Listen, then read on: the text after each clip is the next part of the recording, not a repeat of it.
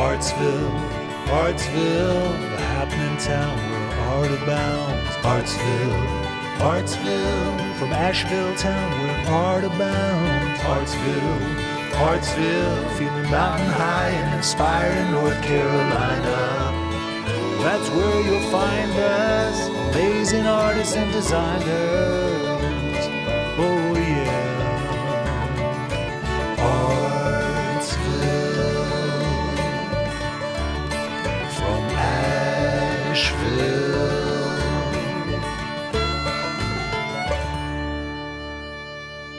Welcome to the Artsville Podcast, where we celebrate American contemporary arts and crafts from Asheville, North Carolina, and beyond.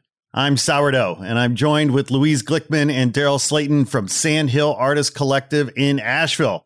How's it going today, guys? Are you excited about our episode? Absolutely. Yes. Can't wait. This should be fun. Oh, that's great. So, who do we have today? I, I, I believe I know who we have, but our audience doesn't know who we have necessarily. So, tell us, who do we have today?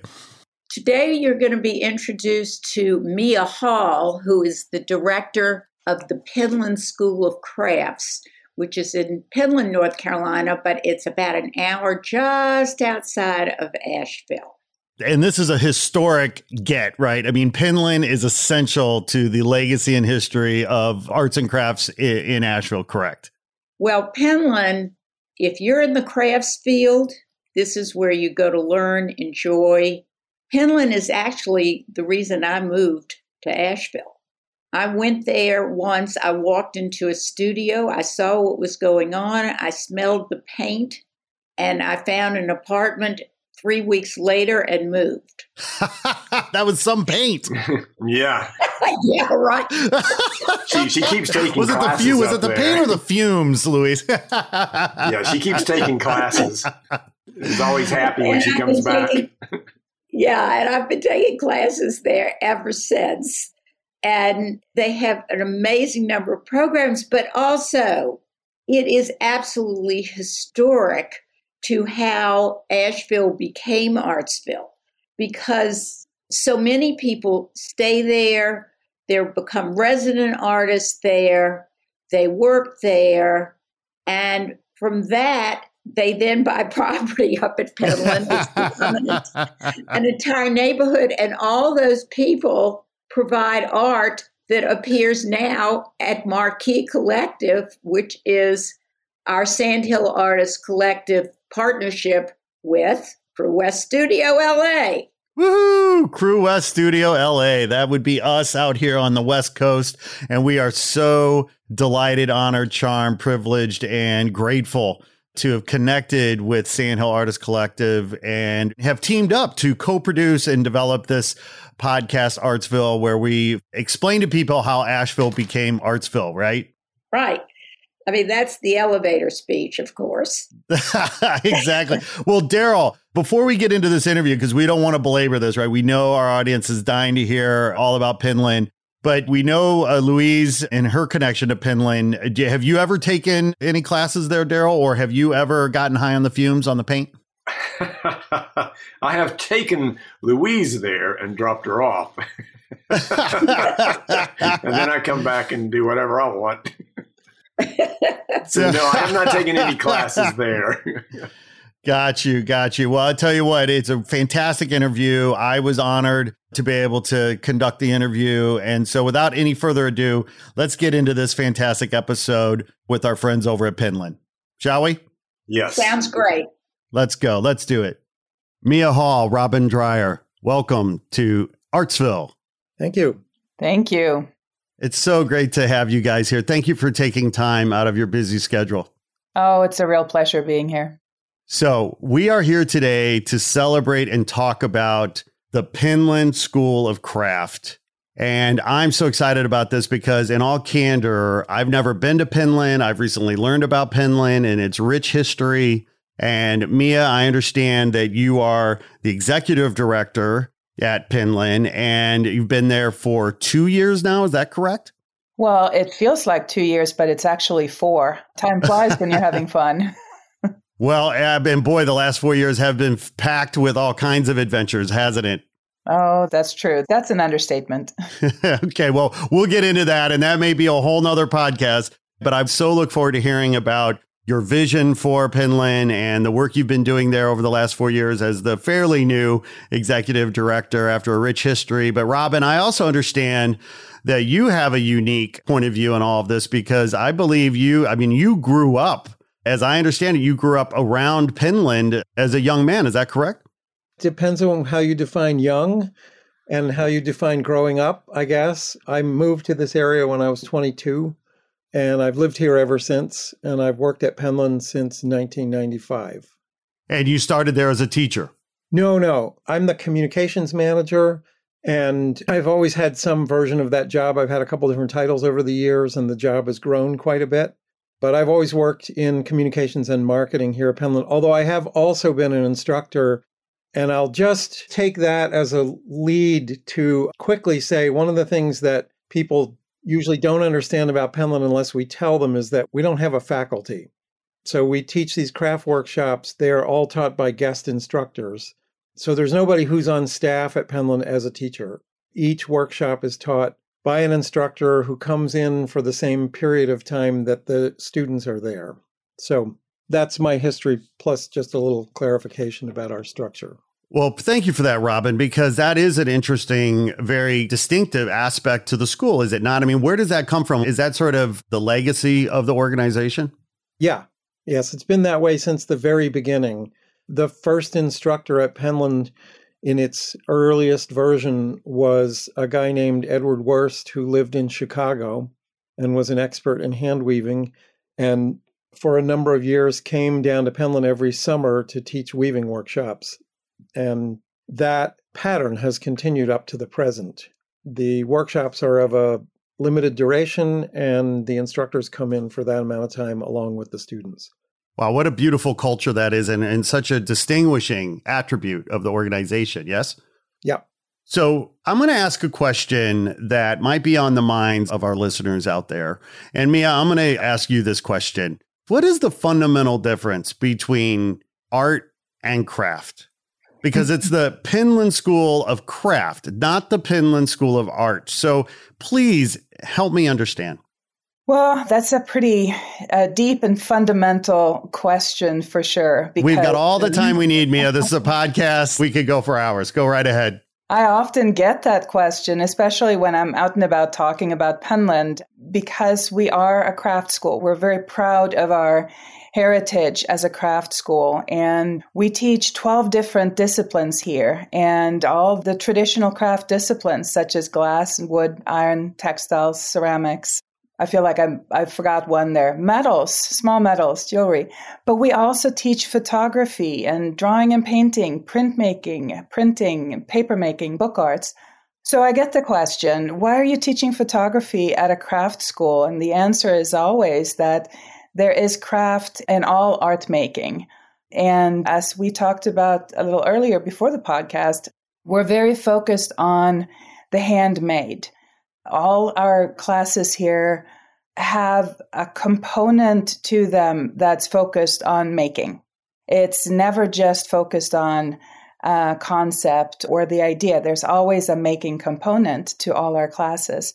We're also deeply rooted in materiality and technique and process. So that's what we focus on. So a discipline like photography has all of those components to it. They have all of those craft components to them. So we feel very comfortable to en- encompass the 2D disciplines under the craft umbrella as well because as a neophyte, right, and I fully admit it early on, right, I'm coming to this as a newbie. I'm I'm, I'm so excited to talk to you guys because I want to learn today.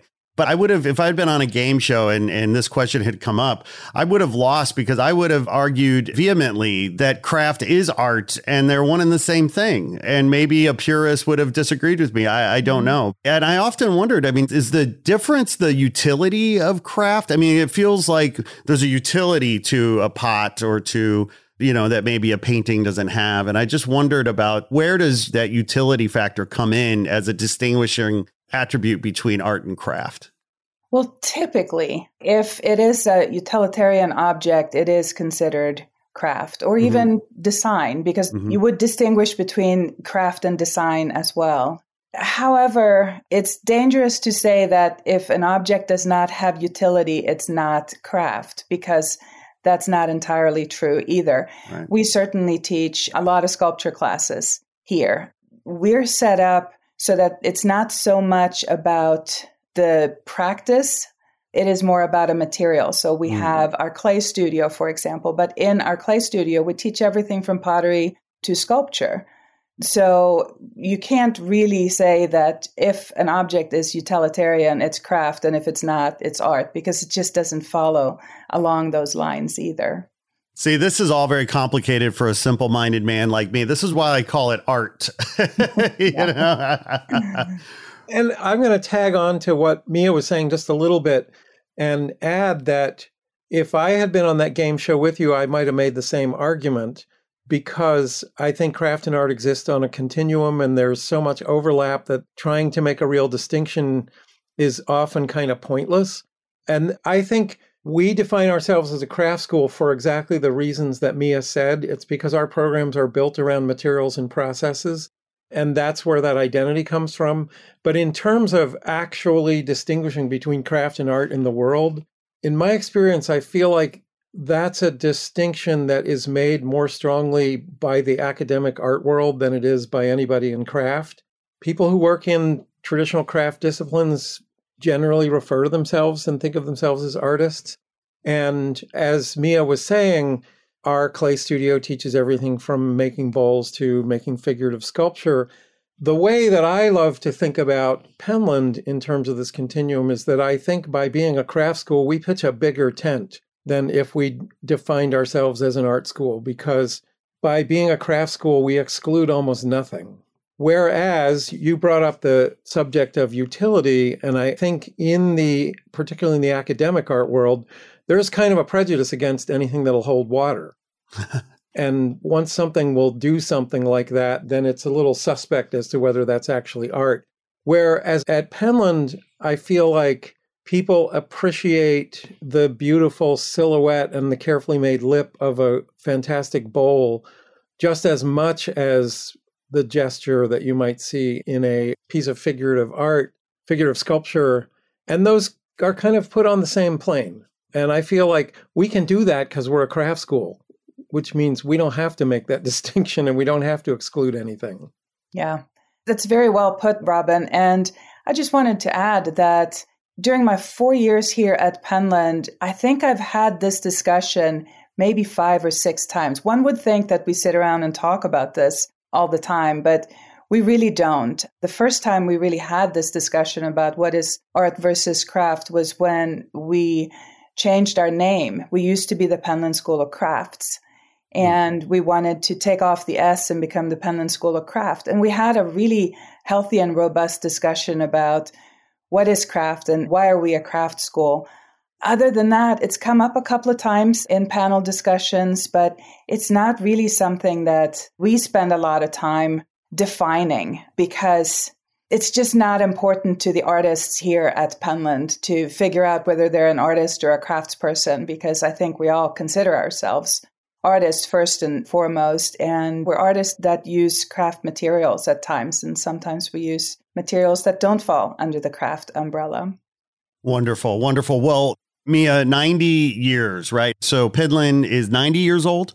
92 to be 92. amazing, amazing. So there's a lot of pressure I'm guessing that you feel as an executive director to sort of take on the responsibility of nurturing this beloved organization because you, of course you have to respect the history and the heritage and the legacy and yet you have to bring it into the future and we're in a digital future now over the weekend i was at a panel discussion with a bunch of artists who were ex- really excited about nfts so we're, we're living in this crazy world of, of technology i mean talk a little bit about how you're feeling uh, four years on now as executive director and the pressure you feel and the vision you have and how you navigate that mm-hmm. that's a great question Yes, we're 92 years old. Uh, we've got a long and wonderful history. Penland started out with our founding director, and she was here for quite some time. She was the one who, who founded the school and organized the first workshop here.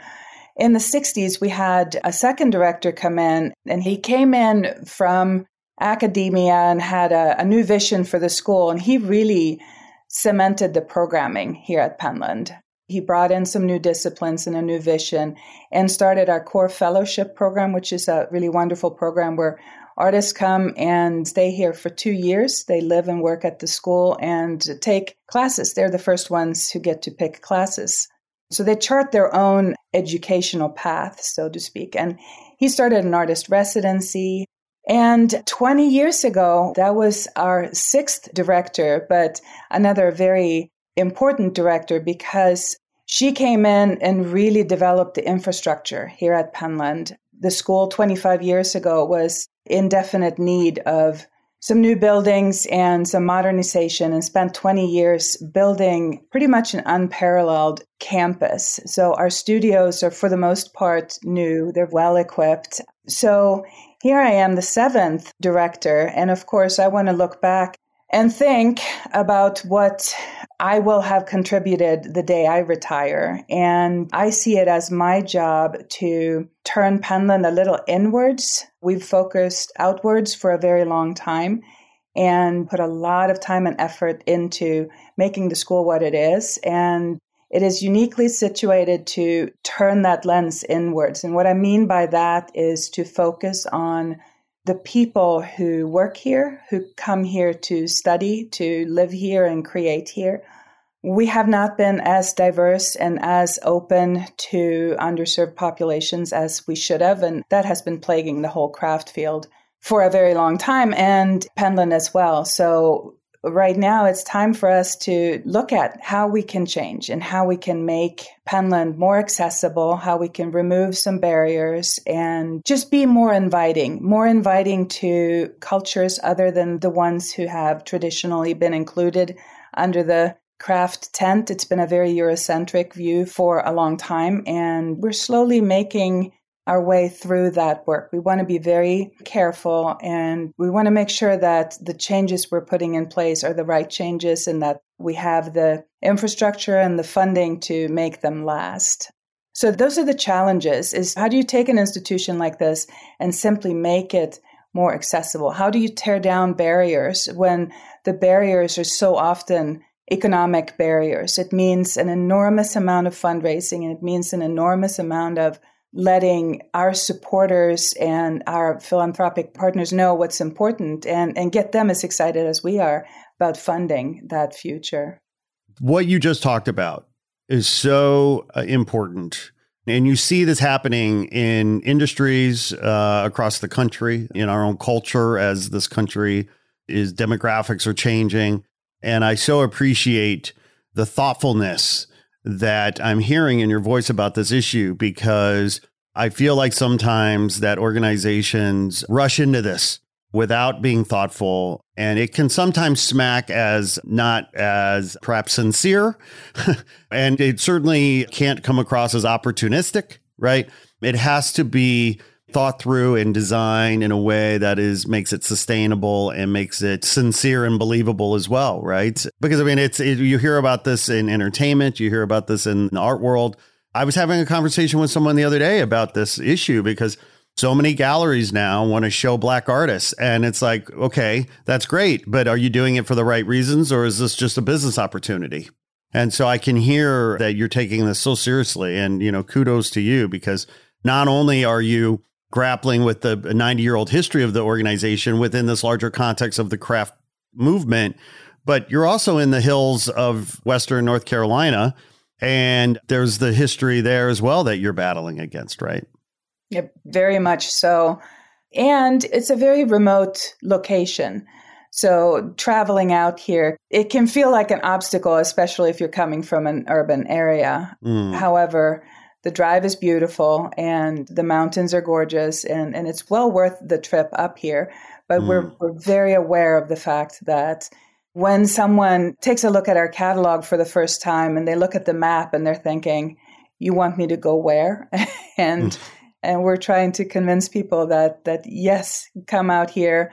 It is a wonderful community. It's a very inclusive community once you arrive at Penland. But that is one of our obstacles. And that is one of the many conversations we're having, both with our staff, with our supporters, and with our board. You know, how can we tear down some of these barriers and make it more accessible?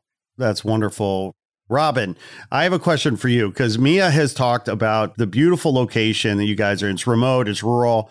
It sounds spectacular. It sounds incredibly beautiful.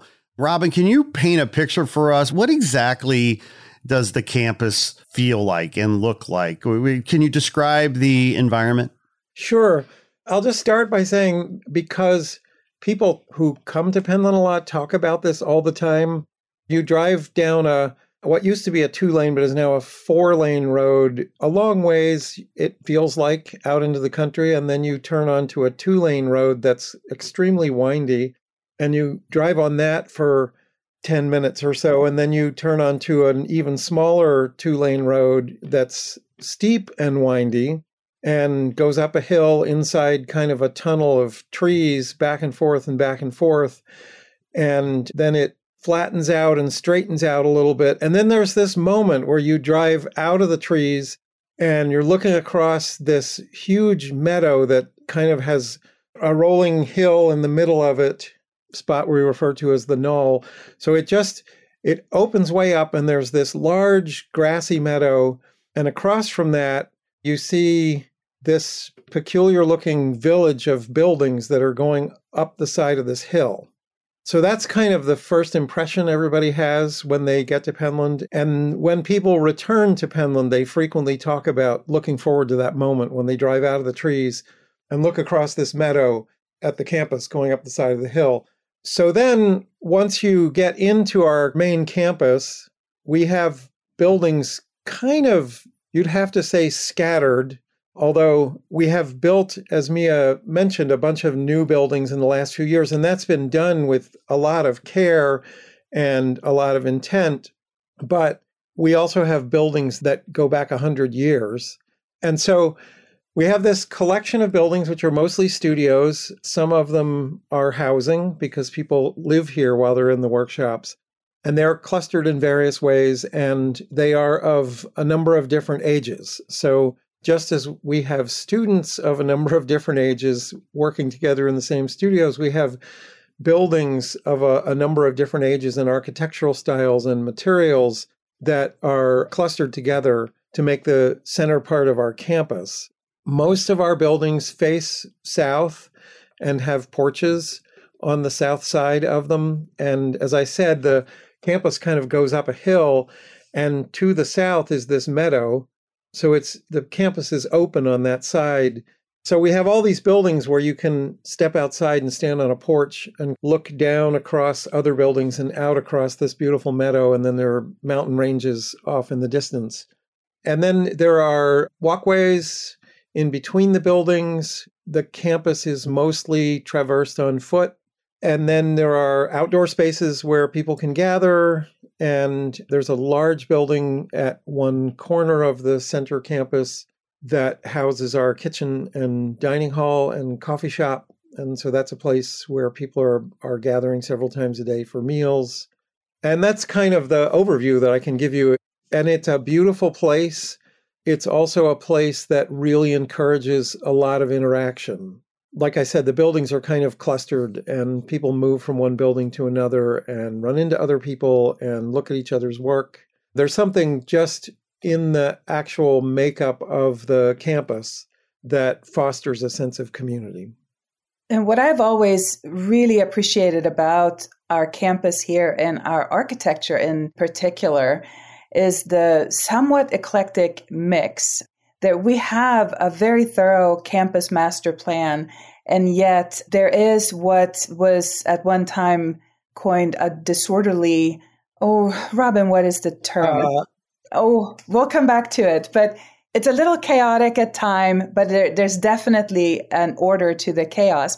But what I really like about it is that you have a building that has this very sort of modern, sleek metal siding cladding next to an old log structure that is the oldest log structure in Western North Carolina.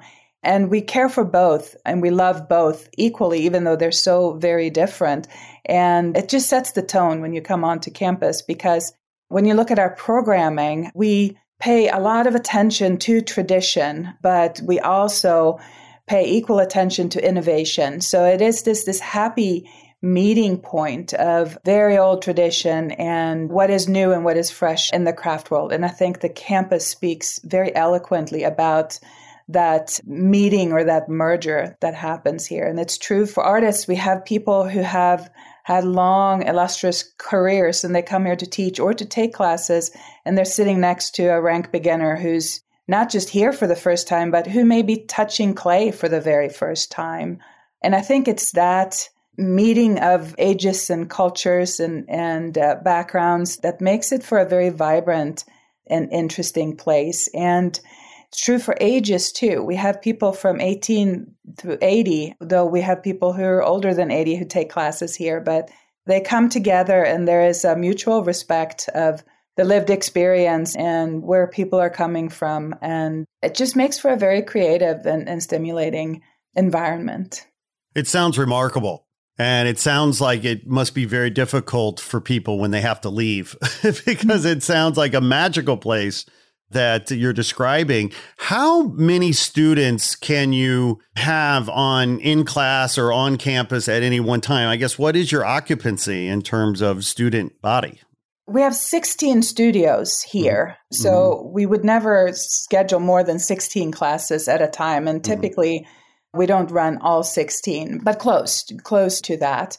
Most studios hold 12 seats, mm-hmm, so mm-hmm. about 12 students and an instructor. So we're trying to keep the number of students in a class at a very good level. There's something to be said for having too few because then you're lacking energy. Mm-hmm. Too many and it, it becomes chaotic and the instructor doesn't have time for everyone. So the magic number seems to be around 10 or 12. And I agree with that my previous life was in academia. So mm. I spent 12 years in the academic classroom and being faced with 30 students on the first day of class, knowing that you had to get through an art class with them in 16 weeks was terrifying at best because you knew that you're never going to get to know all of them. But here with 12 people, an instructor can really spend some time with each student and really pay attention to their individual needs. So that means that a full session for us will have about 200 students and instructors joining our 70 staff. And then we have some artists in residence and, and our core fellows, and that's another 15 people. So on a very full session, there's about 300 people on the mountain. And that's quite a bit for our little village. It's not so many that it becomes chaotic and tight. It's mm. just right. And throughout a year, we see about 1,500 students come through our classes here. So I love the fact that it's so thoughtfully curated and you guys have really figured out that formula to calibrate, right, exactly the experience that is going to give the students the best return on their investment there. Yes. And so, but I'm guessing that that would imply to use economic terms, you know, demand outstrips supply, right? There's probably way more students that want to come to Penland than actually you have space for in a given period. What is the application process? How do you find your students and how do you choose your students? Well, I think it's really important for me to let you all know that half our students here at Penland are here on some type of financial assistance. So we have a very big and robust scholarship program. And that is important because to run a place like Penland is certainly not cheap. And therefore, the cost of attending a class is not cheap either. Is it worth it? Absolutely. It's worth every penny. But it can be a barrier to come here and attend classes. So, therefore, we have a very good scholarship program, and we have different types of scholarships everything from full scholarships through work study opportunities we have students who come here and assist in the studios and, and help the instructors with the class. And we have work study students who come and help with our dining service and some other tasks that need to be taken care of across campus. So our application period for the summer uh, will open early in the new year, and the scholarship applications will open here soon. And that means it is now November when we're talking, so the scholarship application opens in December. And the deadline for summer scholarships is in February. Our application period is a rolling application. So once we open early in the year, you can apply until all the seats are filled, which for some classes, that can be as quickly as 15 minutes after we open. But often there are seats in many of our classes. We have good enrollment, but there are always seats open in so many interesting classes. So during the summer, we have workshops that range from one to two weeks. And then during the fall, we run one week classes, we run six week classes, and some weekend classes as well. And then in the spring, again, we do some one week classes weekend and an eight week concentration, which is very popular as well. You apply online. There's really no application process more than enrolling. We don't look at portfolios or anything like that. We really believe that the Penland experience is for everyone. Some of the scholarships, however, do have a bit of a merit component to them, but the majority of our scholarships are open to anyone who want to experience Penland. So there's no need for a slick portfolio or anything like that. You can just go online and apply, and that's all done through our website. I love that. I, so you're an inclusive organization. I mean, you're not trying to be exclusive although you may have a rich heritage and legacy and reputation. But so much of that heritage and reputation is rooted in being inclusive rather than exclusive. And I want to expand that just a little bit, just to say that something that we hear people say with alarming frequency is, Oh, I would love to go to Penland, but I'm not good enough. And I think because a lot of beautiful work gets produced here and we put out catalogs. And if you look at our website, there's all this high level craft being represented, which is work by our instructors, because we have these marvelous instructors who make fantastic work. And I would also say that the atmosphere here is is serious. People work hard, they really apply themselves, they do things that they didn't think that they could do. So I think people pick up on the seriousness and on the high caliber of the instruction and deduce from that that this is not for me i'm not worthy. I, am not good enough to be at this place. And frequently the people i hear say that are precisely the kind of people that we would love to have here as students. And they are projecting this onto themselves exactly because they are interested in doing something and take it a little bit seriously and feel like well surely all those people must be way better than i am and of course, there is a legitimate fear that, you know, maybe I'll get there and everyone else will be better than me and I'll feel bad. But we do what we can to counteract this because we really do welcome everybody and we really do welcome beginners into almost all of our workshops. We have a very few that, because of their technical nature and they are intermediate level, but mostly we list our workshops as all levels, which means that beginners are absolutely welcome. And the only thing that we discourage is people coming to Penland and looking at it as one component of their vacation. So maybe they'll go to Penland class for a couple days and then spend the third day shopping in Asheville. That's not so great because, as I said, the atmosphere in these workshops is pretty intense and people work really hard and a lot goes on and you you have to apply yourself. But that does not mean you have to bring with you some high level of existing skill. So we always like to really make sure that that's clear. Mm. Thank you for that. Robin, can you tell us about the new Penland Gallery and Visitor Center? Sure. So Penland's had a little gift shop that sort of morphed into a gallery since sometime in the 90s, maybe in the late 80s. And even before that, going way back, there was a little room that was a gift shop that had some craft items. But starting in the late 90s, we moved the gallery to this beautiful old building that our campus architect referred to as the prow of the ship because it's the first building you get to when you come up the hill. So we moved the gallery to that building and expanded it quite a bit. And really started to view the gallery not as a gift shop, not just as a place for people to shop, but as a place for us to really present the range of the kind of work that gets made at Penland. So there's work in the gallery by instructors, by people who have been students, by people who have been resident artists here. And then we also started presenting four or five times a year an invitational curated exhibition around a theme. And these were very beautifully put together exhibitions that might be around a certain medium or a certain idea.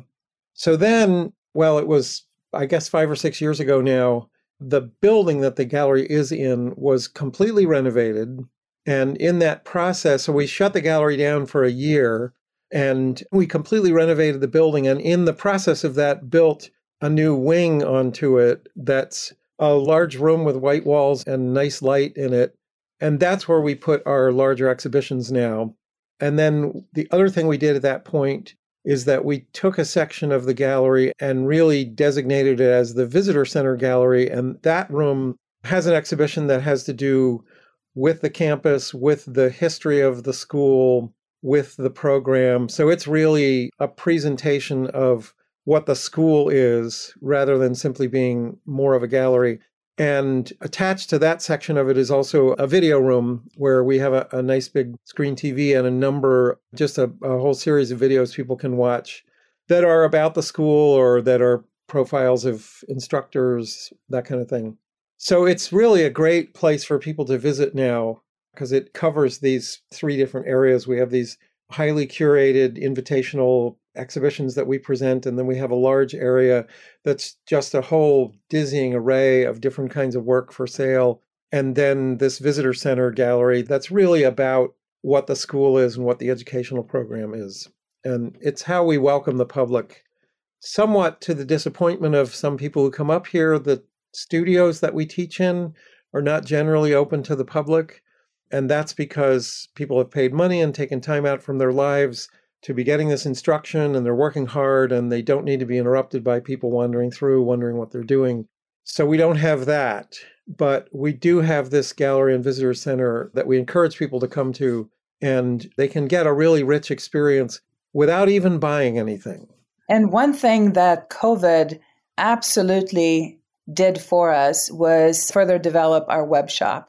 So there is so much work available online now, and we're seeing a big uptick in people who are willing to shop virtually. I find it really hard to shop craft objects without having been able to handle them because so many of these objects are about touching them and handling them and the functional aspects of it. But we're seeing that people are willing to do that now. And that means that our reach is a little further because we are a little remote out here and it's a bit of a long trek to come up to the gallery, but the gallery can come to you through our web shop. Well, and we don't want the dollars to go to the Asheville uh, boutique. We want to, we want the dollars to stay in the uh, Penland uh, gift shop gallery and visitor oh, center. yeah, yeah. Well, you know, Mia. I mean, my gosh, I mean, there's so much here. And it seems like none of this would be possible, right? If it weren't for your amazing patrons, underwriters, fundraisers, your donors. Let's celebrate them for a minute. I mean, let's talk about not, and not just your donors and your supporters, but maybe even the board. I mean, who are the amazing human beings that help Penland be Penland? Oh, we have an absolutely remarkable board. It's a fairly large board for a nonprofit. It's 33 individuals, and they have been chosen for their individual skills and their passion for craft and education and experiential learning, which is what we're all about here, and their love and care for tradition and the artists in the area. They bring so much to the collective knowledge of Penland because they come from so many different areas. They're lawyers, philanthropists, artists, educators. They, they come from all over, mostly from North Carolina or the East Coast, but we do have a few people from the middle of the country and, and even out in California. So, yes, without the board, it would be impossible to run this place. It takes a lot of vision and leadership to steer this big ship. So, I'm very grateful for our board. The other thing that COVID showed us was the faithfulness of our supporters. We were so afraid when COVID hit that our supporters would just kind of drop off and that our annual giving would dry up because everybody was fighting for their own livelihood. But we saw the complete opposite. People really stepped up and helped us in small ways and in really big ways. And we made it through.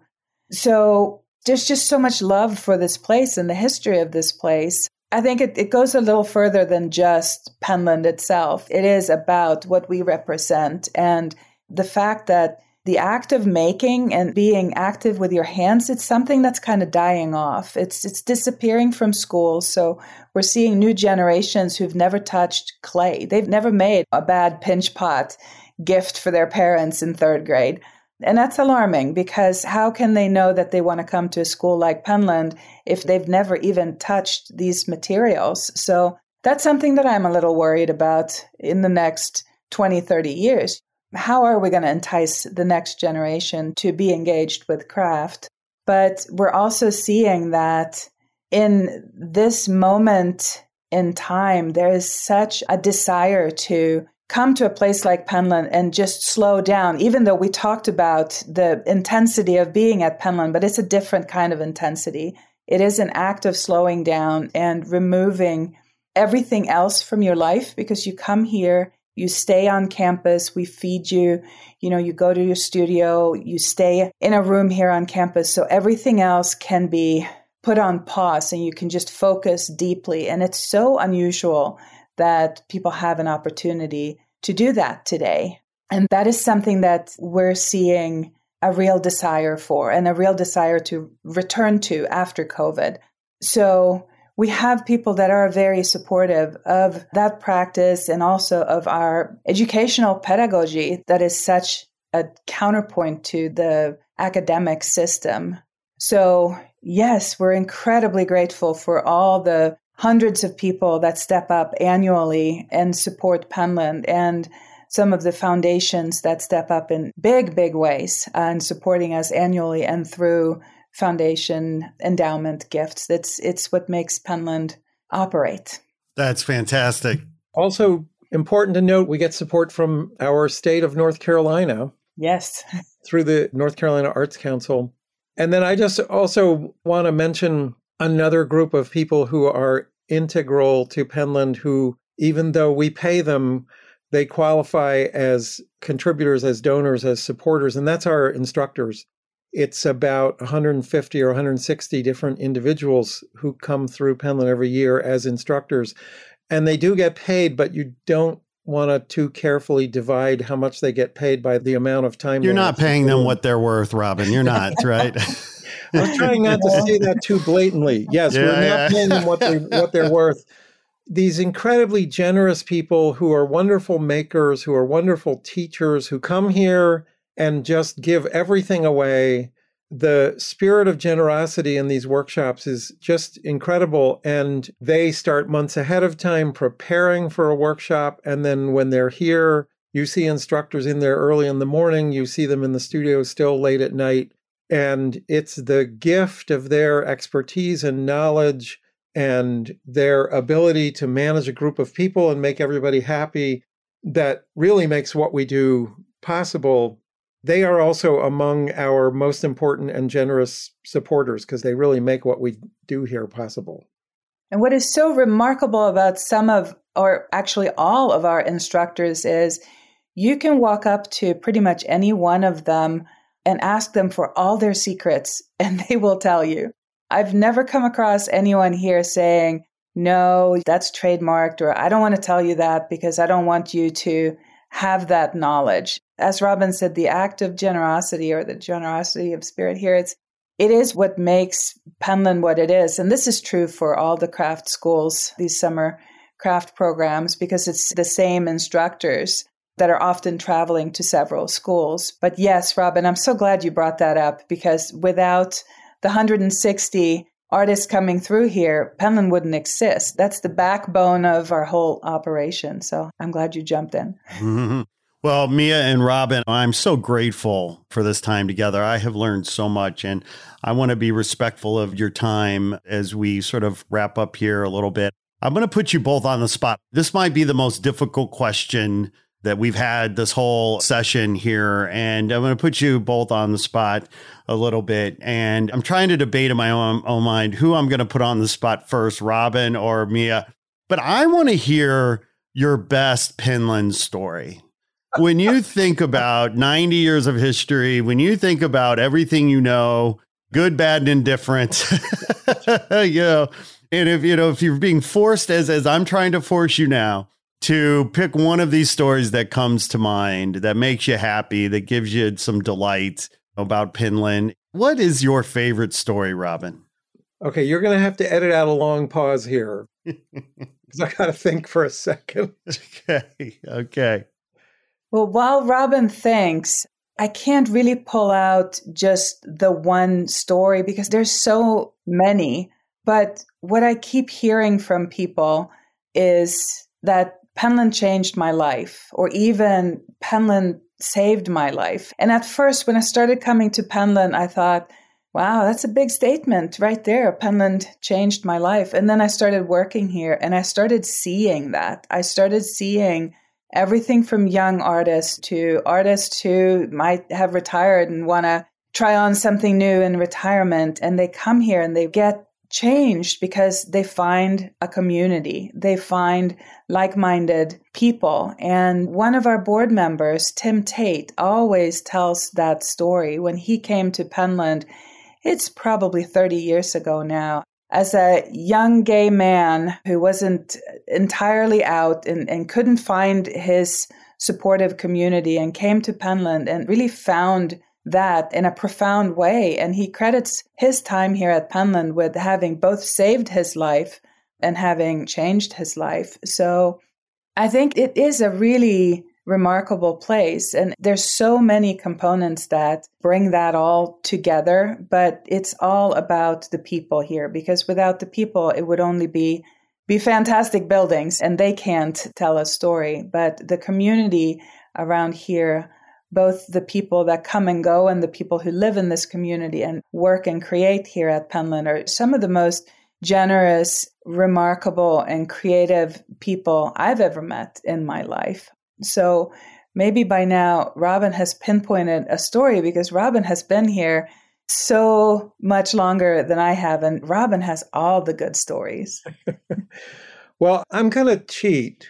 I'm going to pull up three little things that all sort of touch on different areas.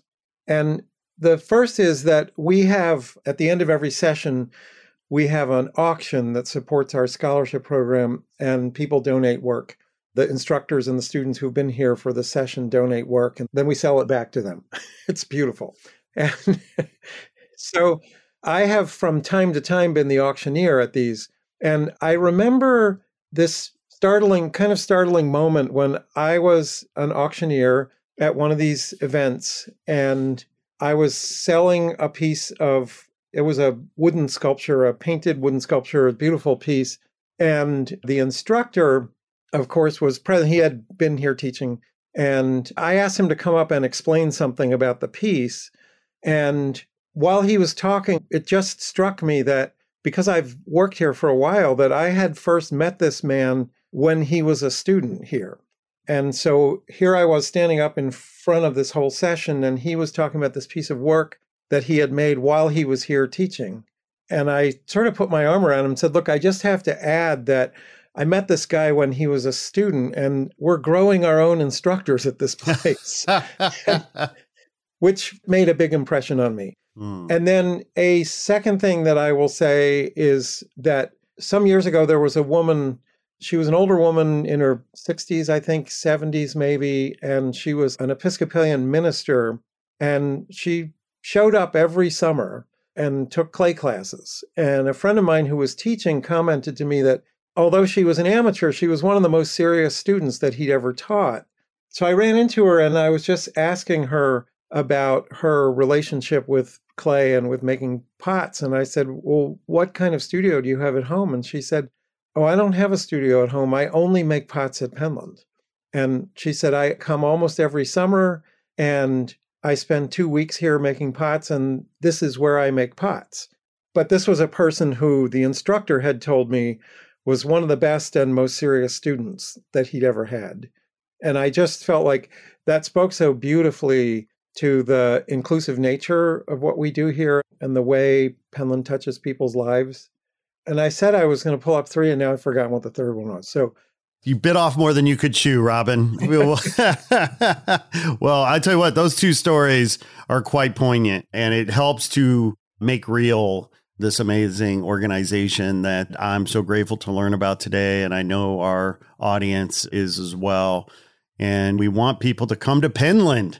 And as a practical matter, and I'm already now sort of plotting and planning my visit as soon as possible so that I can manage my time. How long is the drive from Asheville to Penland?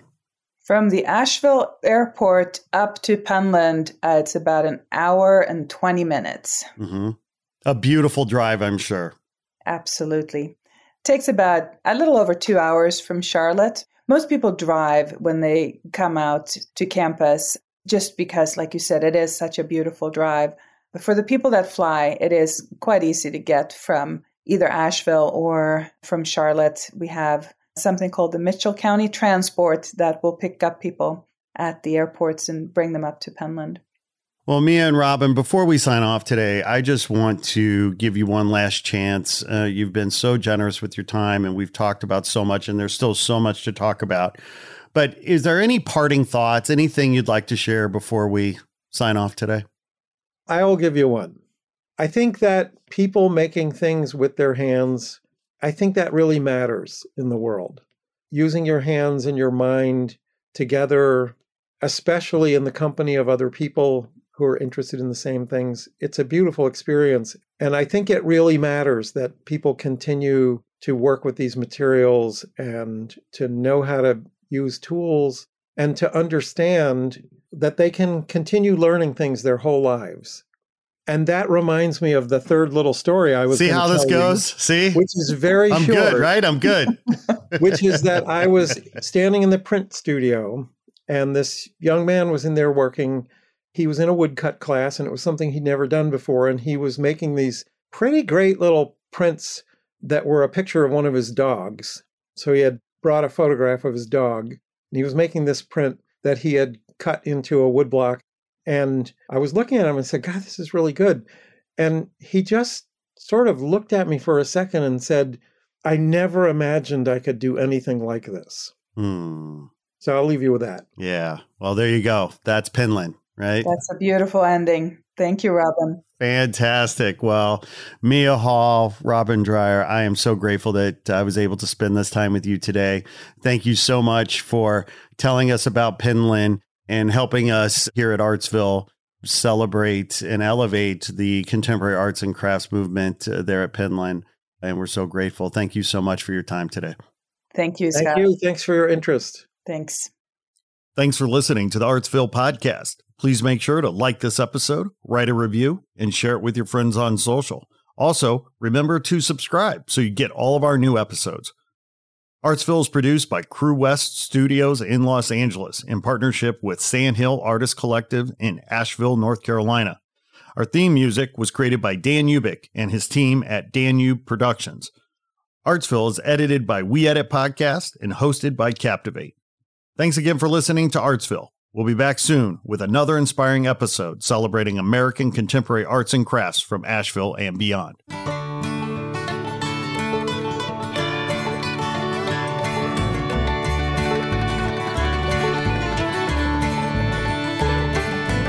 Artsville, Artsville, the happening town where art abounds. Artsville, Artsville, from Asheville town where art abounds. Artsville, Artsville, feeling mountain high and inspired in North Carolina.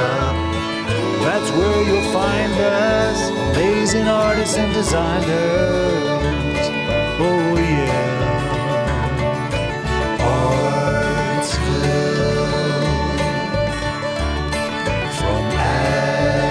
Nashville.